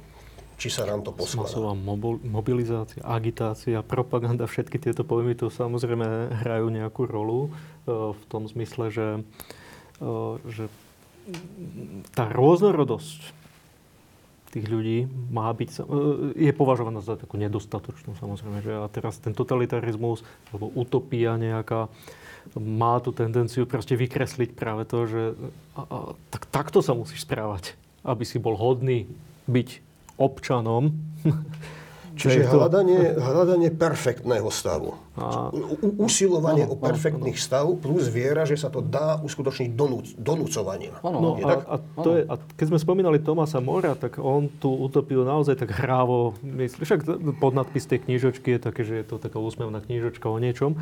Ale vezmime si jeho pokračovateľa, neskôršieho Tomasa Campanelu, ktorý v Slnečnom štáte to opísal už o mnoho, o mnoho hm, presvedčivejšie, presvedčivejšie v zmysle, že, že toto treba naozaj naplniť a že takto by to naozaj... To už nebola tá hravosť morovská u Kampanelu ten mm-hmm. Kampanela už si predstavuje to ministerstvo, ktoré presne vie... Počkaj, nie je Tomas Hobbes, si hovoril Tomas Mor, ako jeho predchodca. A, ja, Tomas ne, ne, Mor a hovorím o Tomasovi Kampanelovi, e, e, ktorý napísal teda Slnečný štát, hej, ktorý ktorý v tom slnečnom štáte už si predstavoval úplne niečo si iné. Tam už boli tie ministerstva zriadené s tým, že, že toto sa má naozaj naplniť a to je aký, ty, aký si ten prototyp komunistickej spoločnosti. Nie je nadarmo, mnohí komunisti sa vzťahovali späť k tomu kampanelovú diel, dielku, ako k takému naozaj akože prototextu, mm-hmm. ktorý toto opisoval. Ale nie hravým spôsobom, ale už naozaj vážne. Ano.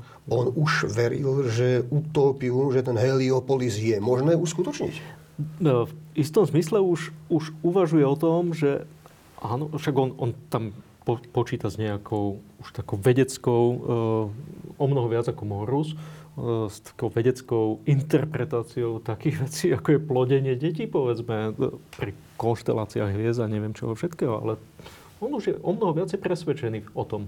Uh-huh. A on má k tomu samozrejme aj z tých biografických dôvodov aj, aj istý sklon, pretože mal tú takú revolucionárskú skúsenosť osobnú, ktorá ale mu prinesla aj veľmi veľa nešťastia teda osobného. Čiže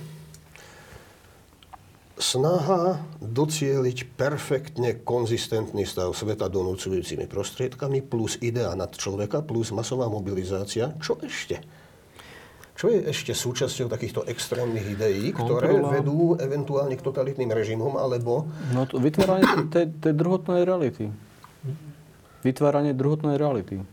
To je samotná podstata akoby tej utopie. Druhotnej reality, ktorá to znamená, je oddelená že... od reálneho sveta, ktorý áno, je nedokonalý. Áno, tej, alebo inými slovami tej snovej reality. To znamená, že, že realita, ktorá je úplne v rozpore s tým, s tým čo, čo ľudia, ľudia zažívajú, ale je im vnúcované napríklad propagandou.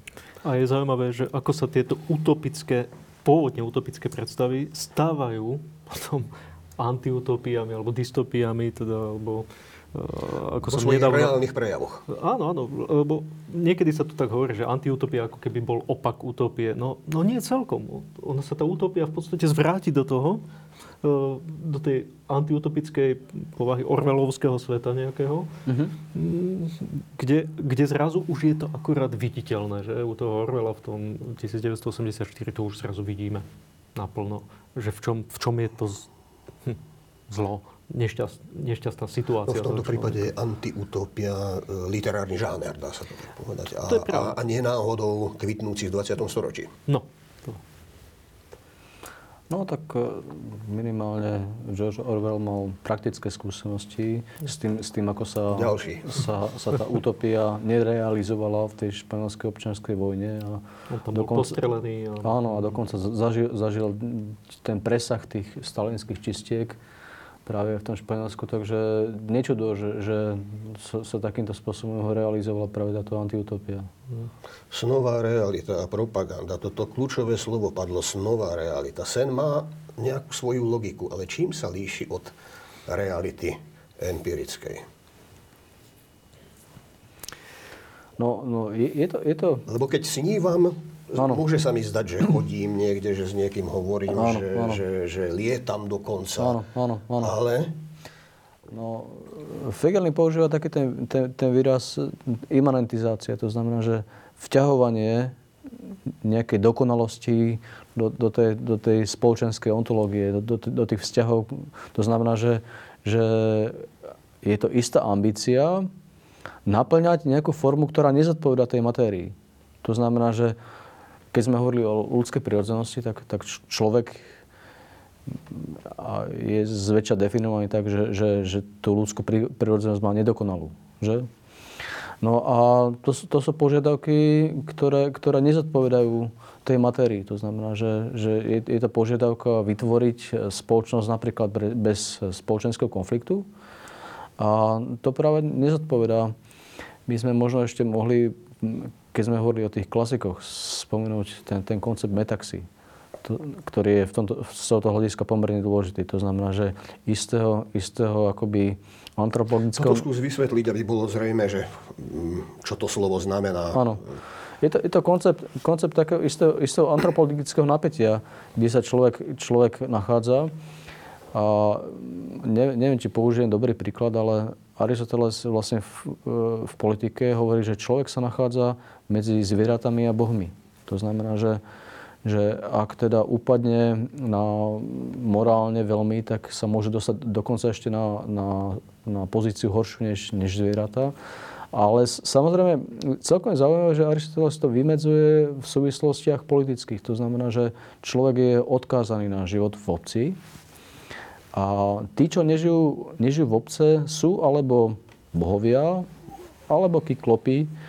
A my by sme mohli povedať, že to je taká predstava toho prirodzeného stavu, ktorá, ktorá ktorá odporuje tej predstave toho Jean-Jacques Rousseau alebo, alebo Hobbesa. To znamená, že...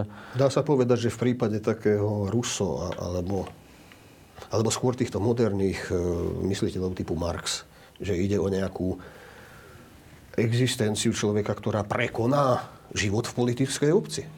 Áno, áno, áno. Čiže prekoná aj tie napätia, nedokonalosti, áno, áno, áno. ktoré tá obec nutne...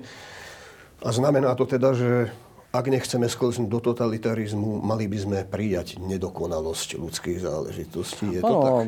A zároveň, zároveň prijať e, obmedzenú slobodu, pretože neobmedzenú slobodu nemožno z hľadiska tej matérie, o ktorej som hovoril, realizovať rovnako ako neobmedzenú rovnosť. A to súvisí zrejme s takými pojmami, ktoré tu, zatiaľ to tu nezaznelo, ale povedzme poriadok. Neexistuje nejaký poriadok, ktorý sa dá, e, taký ten dokonalý, a po ktorom volajú práve mnohí tí zástancovia, či už priamej demokracie, alebo ano. toho, čo u nás sa nazýva nejaké extrémne hnutia, povedzme, ktoré volajú, urobíme poriadok a, a to bude už tá dokonalo, dokonalá spoločnosť usporiadaná, ako keby ten poriadok znamenal to toto. paradox. Na jednej strane odvrhovanie všetkých inštitúcií a pravidel a na druhej strane vyhlasovanie poriadku, ktorý tu zavedieme. Oxymoron, že? Taký doslova akýsi myšlienkový oxymoron. Ak by som sa ešte mohol vrátiť k, k, k, k tomu problému tej, tej metaxy, tak ten práve, práve Aristoteles úzko definuje jednak aj s politikou a jednak aj s racionalitou. To znamená, že že, že v prvej knihe politiky práve, práve píše o týchto, o, týchto, o týchto vzťahoch. To znamená, že politické riešenie je zároveň aj racionálne riešenie, to znamená rozumové riešenie. To znamená, že, že ak hovoríme o tom, že, že ľudia, ktorí žijú mimo obce, sú alebo povedzme, bližší k tej, k tej, tej zoologickej forme. Alebo... Nachádzajú sa v inom stave, než zodpovedá ich ano. potrebám. Takže aj iné než politické riešenie je riešenie, ktoré, ktoré je menej racionálne. To znamená, že ak hovoríme povedzme o, o tyranoch, tak e, ten, ten, tá, tá moc tyrana je vlastne iba zdanie, pretože tyran, tyran klame sám sebe, pretože v skutočnosti je izolovaný od, od, od celej obce a obáva sa o svoj vlastný život. A neviem, či to je dobrý príklad, ale myslím, že Tomáš, my sme spolu, spolu dávnejšie rozprávali o, o jednom filme, sa to volá, že myslím, prípad jej, kde je celkom, celkom dobrá podľa mňa štúdia toho, že ako, ako keď človek sa snaží nejakým spôsobom kumulovať moc, nakoniec zostane úplne izolovaný. Uh, mnohí autori zaoberajúci sa extrémnymi ideológiami a totalitarizmom hovoria ako o jednej z východiskových podmienok os, o osamelosti v dave, o atomizácii davu. A ty si teraz spomenul to aristotelovské upozornenie. Človek mimo obci ano. upadá do nejakého stavu. Prečo? Pretože, pretože stráca nejaký spoločný svet, ktorý ano. je vlastný jeho prirodzenosti toto, nedeje sa toto aj osamelému človeku v, davu, v dave. A nesúvisí to práve so sklonom podliehať propagande, podliehať ideológii, e, extrémnym ideológiám, no. ako s novým predstavám. Pretože nelíšia sa náhodou s nové predstavy od, e, od, reality. od reality tým, že sú čisto v našej hlave súkromné. Ano, Nesúvisí ano. osamelosť v dave moderného človeka potom so, schop, s, ano, so sklonom ano. podliehať s novým predstavám v podobe ideológií cez propagandu. Áno, áno, presne, presne tak to je, že Možno povedať, že myslím, že takto to definuješ už Herakleitos, že, že tí, ktorí žijú v tom, v tom snovom svete, tie, tie ich svety sú mnohé, pokým, pokým ten, ten, ten svet tých bdiacich je ten spoločný. Spoločný pre všetky bdejúce bytosti, ano, pre všetkých ano. bdejúcich ľudí. Áno, áno. A pre niektorých potom je dostatočne únavný na to, že si potrebujú pospať a posnívať. Áno. A ten sen si potom realizujú v hlavách ako niečo, že tak to by bol ten pokoj. No, psychológovia by možno povedali, že e, sen je dôležitý, len ten problém no, nastáva niekde inde, keď sa ten sen začne miešať e, s realitou bdelého stavu a, a keď sa to začne masovo šíriť. Inak, inak e, keď, keď hovorím o týchto, týchto otázkach, neviem, či, či sa môžeme ešte vrátiť k Aristotelovi, ten uh, hovorí o takej akoby praktickej múdrosti, akoby politickej zručnosti, politickom umení. A opak toho je vlastne človek, ktorý je skorumpovaný, keby sme to povedali moderným jazykom. A tu, tu na práve, práve uvažuje Aristoteles, myslím, že to je Magne Morali, o tom, že, že sa, to, sa to podobá spáčovi. To znamená, že v tejto súvislosti tak, takisto odkazuje na, na čosi podobné, čo, čo v modernej dobe môžeme poznať ako politické ideológie, v tom zmysle, že je to snový svet.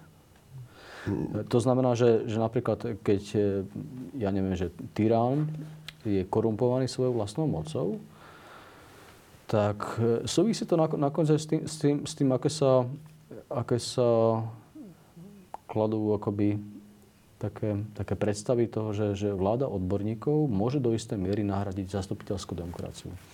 A on tu naznačuje, že, že predsa to, že niekto, niekto je kvalifikovaný, ešte neznamená, že nemusí byť skorumpovaný. Pretože napríklad v tom snovom svete e, nemôže predsa, predsa realizovať tie, tie, tie svoje, svoje poznatky, tú svoju kvalifikáciu, tú svoju odbornosť. Áno, ale veda je predsa prísna činnosť, ktorá, e, ktorej tvrdenia podliehajú testovaniu. A tie, tie sa dajú testovať len v spoločnom zdieľanom svete, áno, podrobnej áno. kritickej diskusii. Áno. Čiže tu ide niečo iné. Tu ide e, o nevedecké systémy. O pseudovedu. Nie? Alebo to, čo Georges Kangiem nazýval vedecká ideológia, alebo teda ideológia, e, ktorá vstupuje dokonca do vied samotných niekedy, ale podľa neho, teda podľa Kangiema, ale alebo teda niečo, čo, áno, čo, čo má povahu pseudovedy. A to je v prípade ľudí, ktorí sú vycvičení štúdiom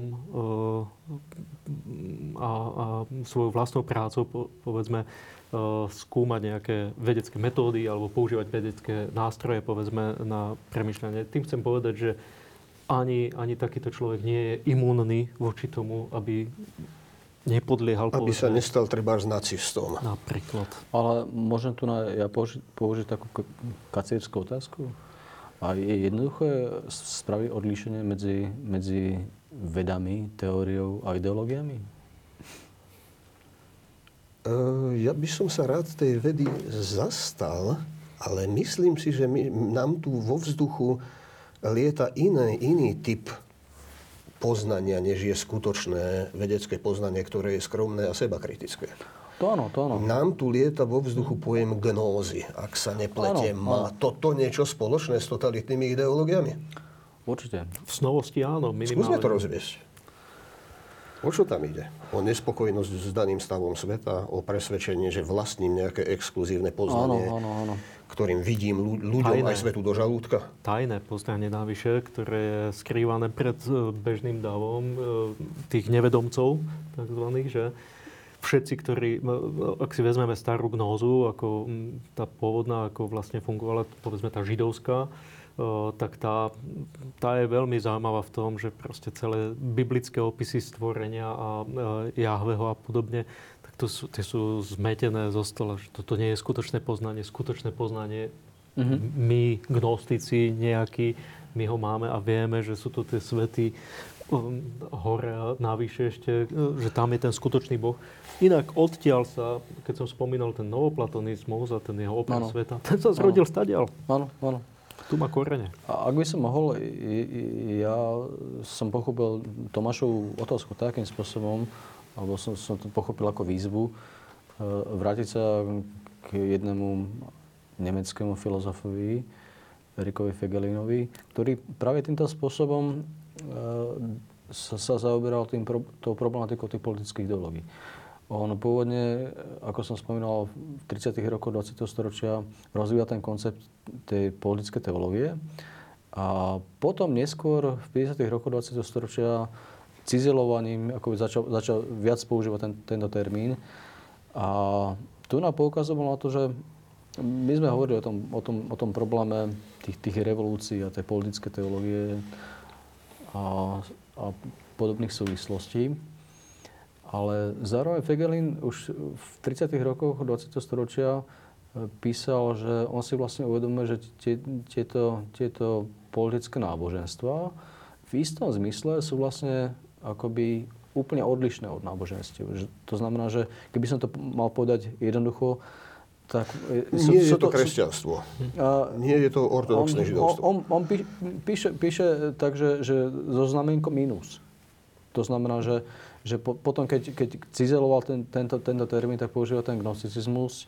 A práve z, z, toho, z, toho, z toho dôvodu, že aký, aký má tento koncept pomer k svetu ako takému. To znamená, že že ide o snahu prekonať, transcendovať ten, tento, tento, tento svet a vytvoriť ten, ten, ten snový, tú, tú druhotnú realitu. Ale rozdiel je v tom, že tentokrát sa o to pokúsili aktivisti a donúcujúcim spôsobom. Áno, áno. Skúsme to trošku ešte populárne e, priblížiť e, divákovi, lebo zaoberať sa starovekými gnózami je samo, zaujímavá vec, ale to by sme sa v tom utopili a áno, to by áno. sme pre stromy nevideli les. Jasne. Ale povedzme si to jednoducho čo sú gnostické črty napríklad sovietského komunizmu alebo nemeckého nacionálneho socializmu. No, to sú tie problémy, o ktorých sme spolu, spolu už hovorili. To je e, formovanie nového sveta a nového človeka. To znamená, na základe exkluzívneho poznania? Na základe exkluzívneho poznania, o ktorom by sme mohli povedať, že, že to, to ste črty to, toho, o čom sme hovorili v prípade napríklad rozpoznávania zákonitosti v dejinách. Ako to spolu súvisí? Mobilizácia davov, ale zároveň osobovania si poznania, ktoré je ostatným nedostupné. Ako to riešia totalitní vodcovia? Odvolávajú sa na davy. Vedú ich, ale zároveň tvrdia, že majú poznanie, ktoré nie je tomuto davu prístupné. Áno, áno. Není toto paradox napríklad Marxovho postoja k robotníkom? A ešte, ešte, ešte viac by sme mohli povedať v prípade Lenina, kde, kde vlastne hovorí o tom predvoji revolučnom. To znamená, že, že e, samotní proletári si nevystačia, maximálne sa zorganizujú do nejakých odborových akoby hnutí, ale tí profesionálni revolucionári musia pra, práve, práve viesť týchto, týchto, týchto robotníkov, pretože by nedospeli k tomuto, tomuto poznaniu. A možno by sa dalo povedať, že ešte to, čo, ak sa vrátim k tomu, na čo si sa pýtal, že tu dochádza k akejsi takej, hm, ako by som to nazval, že sekretizácia spoločnosti v zmysle vytváranie takých tých tajomstiev, takých tých... Konšpiračných spolkov. Áno, ale, ale áno, s tým, áno. že tí konšpirátori niečo akože nám odhaľujú, Najskôr to ale treba vytvoriť to tajomstvo. Áno, áno. Mlžiť, e, proste vytvoriť tú... Že veci sú iné, než sa zdajú. Áno, áno. V tej, tejto súvislosti by som chcel poukázať na, na to, čo často hovorím študentom, na čo poukazuje paradoxne Max Weber. A to, to je paradox racionality. On vlastne, on vlastne poukazuje na to, že, že ľudia si často nevedia predstaviť v našom svete, kde sú odhalené všetky mystéria, že by e, sa mohli diať nejaké veci spontánne, nezamýšľané a tak podobne. To znamená, že, že paradoxne také, takéto, takéto konšpiračné teórie môžu vychádzať z predpokladov, ktoré paradoxne súvisia s racionalitou istou.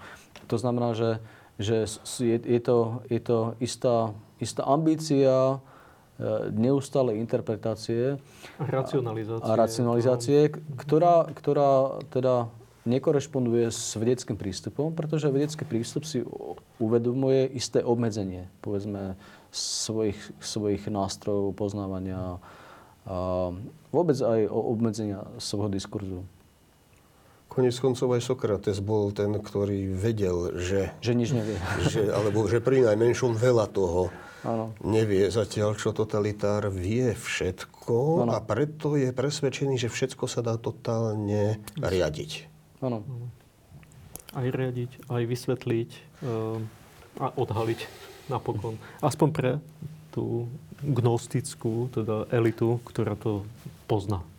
Napadajú vás nejaké príklady podobných ideologických systémov mimo toho niekdajšieho sovietského komunizmu alebo fašizmu klasického alebo nacizmu dnes nejaké podobné. Teraz, teraz sa nepýtam ani na tie staronové, oprášené, všelijaké neonacistické hry s numerológiou, aj keď je to tak ako aktuálna téma. Ale iné, iné, iné. Starý tovar, ale v novom balení.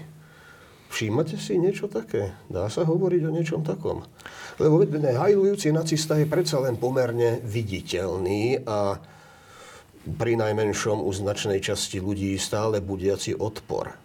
Ale Tak čo sú- keď niekto vystupuje nie ako knieža temnôt, ale ako aniel svetla? No, to je práve to. To Áno. sú všelijaké také politické alebo sociálne puritanizmy rôzneho typu, um, ktoré chcú vidieť takého toho nového človeka veľmi v, také, tých- v tých čistých líniách často. A, a je, to, je, to také, je to taký nákres toho, že proste zrazu už ten človek má tú predstavu toho, že tak, tak to má vyzerať ten, ten človek tej novej spoločnosti, modernej, alebo ja neviem, eh, vyčistenej od toho všetkého, čo, čo sa hneď eh, nazve škaredé, zlé, alebo mm, budiace odpor. Hej. Ja, ja viem, hovorím to veľmi všeobecne, ale mm, Páni, ja si uvedomujem, že náš čas sa nachyluje. Skúsme ale uzavrieť. Vieme tomuto čeliť, dokážeme tomu čeliť napríklad vzdelaním pri dnešnom stave, povedzme, a to aj čo sa týka výchovy k občianstvu alebo, alebo, alebo vyučovania aj politických vied na vyššej, na univerzitnej úrovni. Je toto u nás v stave dostatočnom, aby to dokázalo čeliť takýmto spomínaným všelijakým falošným prorokom? Vy ste pedagógovia obaja, no ja som tiež ním kedysi teda donedávna bol, ale ako sa vám to javí? by som povedal, pred pár rokmi vznikol taký pojem postfaktickosť, alebo postpravda niekedy sa tomu hovorí. Keď sme o tom písali pred tými niekoľkými rokmi, tak sa oz- začali ozývať hlasy, že takto je prekonaná nejaká už e, idea. A ja mám pocit, že e, tá prekonanosť tej idei sa zrazu vrátila škaredým spôsobom späť do hry. A my, my stojíme pred tým a mnohí, mnohí aj humanitní vedci, aj filozofia, kadekto. Zrazu si uvedomujeme, že pred ľuďmi, ktorí si povedia, že ja mám svoju pravdu a ty máš svoju pravdu, tak mi nepomôžu teórie pravdy, nepomôže mi dokonca ani logika, ani, ani, ani e, koncízna nejaká koherentná argumentácia, pretože ten človek zrazu to presvedčenie už má také, že jeho pravda je jeho pravda. Hotovo. A- a tam sa, tam sa diskusia v istom zmysle skončila. E, My sa môžeme o to samozrejme pokúšať, ale tá cesta asi nebude... Dobre, poviem preventívne, nehovoríme o, te, o, o tých ľuďoch, ktorí už sú indoktrinovaní, takže že, že priamo sa s tým nedá argumentáciou nič urobiť, ale Mhm. veď e, žiaci v školách alebo študenti sú ešte prístupnejší. Áno, no, to ešte, som chcel povedať. Áno, to som chcel povedať, že predsa len e, existuje, že toto nie je celá skupina tej spoločnosti. Existuje skupina spoločnosti, ktorá je pochybujúca, zmetená, e, nemá to vyjasnené, povedzme, pojmovo, akokoľvek. A to je dôležitá skupina spoločnosti. To je v istom zmysle, dalo by sa povedať, možno to preženiem, ak to použijem taký ten aristotelo, aristotelovský výraz, keď už sme ho tu toľkokrát spomínali, mezón, alebo proste stredná trieda, alebo nejaká spoločnosť tých, ktorí sú, a teraz to parafrazujem, alebo trošku preonačím toho Aristotela, že je to tá, tá, tá skupina ľudí medzi. Hej? A, na to sa dá nejakým spôsobom vplyvať. Oni mnohí sú otvorení tomu počúvať, ja neviem, o dejinách a podobne. Ja viem, humanitné vedy často e, sami si robia zlé tým, že ako, ako vystupujú v tej spoločnosti, alebo niekedy, niekedy si my, humanitné veci, sami za to môžeme, za, za tú povesť, ktorú máme, hej, žiaľ. Ale, ale na druhej strane predsa len, predsa len tu je nejaký, nejaká možnosť proste vysvetľovať a objasňovať tie veci. A možno to, čo, čím si ty začal. Máme jasno v pojmoch, o ktorých hovoríme? Ja, ja sa obávam, že, že napríklad politická filozofia by mala viesť k tomu, aký, aký majú význam napríklad občanské cnosti pre, napríklad pre formovanie demokracie. A to, to sú aj... A veď je dnes v takom stave, ako sa učí? No, Ak sa učí. tak e, v po- politických vedách, v politológii je vlastne politická filozofia vymedzená len do dejín politického myslenia. To znamená, že je to len nejaká kapitola, ktorá by mala odkazovať na, na ist, istý akoby vývoj. S tým, že asi z tohoto hľadiska, na, naša, naša katedra, musím povedať, že venuje týmto otázkam pomerne široký priestor, ale nie som si istý, ako je, ako je to ako je to inde. To znamená, že či je dostatok priestoru na to, aby napríklad sa objasňovali tieto, tieto vzťahy, napríklad tej potreby občianskej činnosti pre, pre rozvoj demokracie. Skús povedať troma vetami, e, rozlíšiť medzi tým, čo znamená učiť sa filozofiu, alebo robiť filozofiu, a učiť sa dejiny, dejiny ideí, alebo dejiny politického myslenia. To je, tam je istý rozdiel. No áno, no tak Keď študuješ dejiny politického myslenia, tak ako je to dnes, je, je, je, to ako, je to ako študovať, študovať literatúru len s tým, že sa učíme biografické údaje o spisovateľoch a obsahy diel bez toho, že by sme ich podrobne čítali a, a snažili sa pochopiť. že potrebujeme rehabilitovať politickú filozofiu vo vzťahu k sociálnym vedám tak a k politickej vede, tak ako sa dnes učia? Ja to poviem, poviem na takom príklade, ktorý sa týka, ja takisto učím aj teórii medzinárodných vzťahov a bez pochopenia napríklad e, vzťahov k Tukididovej, práci, Kantovi, Hobbesovi a tak ďalej, nemožno cel, celkom pochopiť e, teoretický diskurs e, modernej modernej politickej vedy. To znamená, že napríklad bez, bez toho, aby sme napríklad zdôrazňovali, akým spôsobom nazerá Machiavelli na, na etiku, tak nemôžno celkom vysvetliť, povedzme, vzťah re, realistických autorov, povedzme, k univerzalistickým teóriám alebo internacionalizmu. Ale Učí sa toto bežne dnes na sociálno-vedných katedrách? Takéto veci? Asi ako kde, samozrejme, ale e, ja tiež nemám nejakú správnu rešerš toho, že kde sa čo učí. Ale zase musím povedať, že áno, tak, tak e, to, to, čo ty si pred chvíľkou tu naznačil, že, že ja neviem, keď to prenesiem na filozofiu, tak zaoberanie sa dejinami filozofického myslenia a zaoberaním sa tým, že ako sa robí filozofia, je toto isté. V 20. storočí tá otázka bola na stole veľmi. E, začali sa rozlišovať historici filozofie od filozofov, väčšinou pozitivistických e, alebo pozitivisticky ladených. A teraz, e, teraz čo s tým, že je to rozkol nejaký v tej, v tej humanitnej vede, v tejto konkrétnej? Tuším, to bol Etienne Gilson, ktorý vtedy na to ako historik filozofie povedal, ale prosím vás, ja keď sa venujem dejinám filozofie, už filozofujem, pretože e, sa deje presne to, e, ako s tou literatúrou, že už to nie je len o tom, že... Už to nie je len o tom, či, či v tých dejinách proste iba uh, si všímam, povedzme, iba nejaké, nejaké histori- že, že iba rekonštruujem to, čo sa udialo, hej? ale ja, ja do toho vstupujem, povedzme, no, nejakým no. spôsobom. Uh, tá komunikácia s minulosťou je zrazu ako, akousi formou dialogu. Ja, e, veľakrát je to tak, že naozaj my, my čítame toho Tomasa Hobbesa, povedzme, keď už sme ho tu spomínali, nie preto, že aby sme, ja neviem, študentom povedali, no kedy si tu žil nejaký Thomas Hobbes a toto napísal a takéto veci ho rozprával. To, to ma, ani mňa to nezaujíma, a ani v istom zmysle by to nezaujímalo asi toho študenta. To, čo ja potrebujem, je, že či ten hlas toho novovekého filozofa e, mi má čo povedať a kladie mi nejaké otázky aj dnes. a viem na tie otázky odpovedať z dnešnej pozície. Ja viem, že Hobbes ich nezažil, tie skúsenosti, ktoré mám ja, ale ja ich mám. Aj ten študent ich má. To, to je podľa mňa v istom zmysle takisto filozofia proste, napríklad, hej, že to už nie sú len čisté dejiny. Ak by som mohol, tak uh, britský... Skúsme zhrnúť. Uh-huh. Teda jak je to s tou rehabilitáciou politickej filozofie? Prehnal som to, keď mám pocit, že ona je tak trochu ako si sa rozpadá a často býva vymenená za ideológiu a mnohí študenti, že si to aj milia?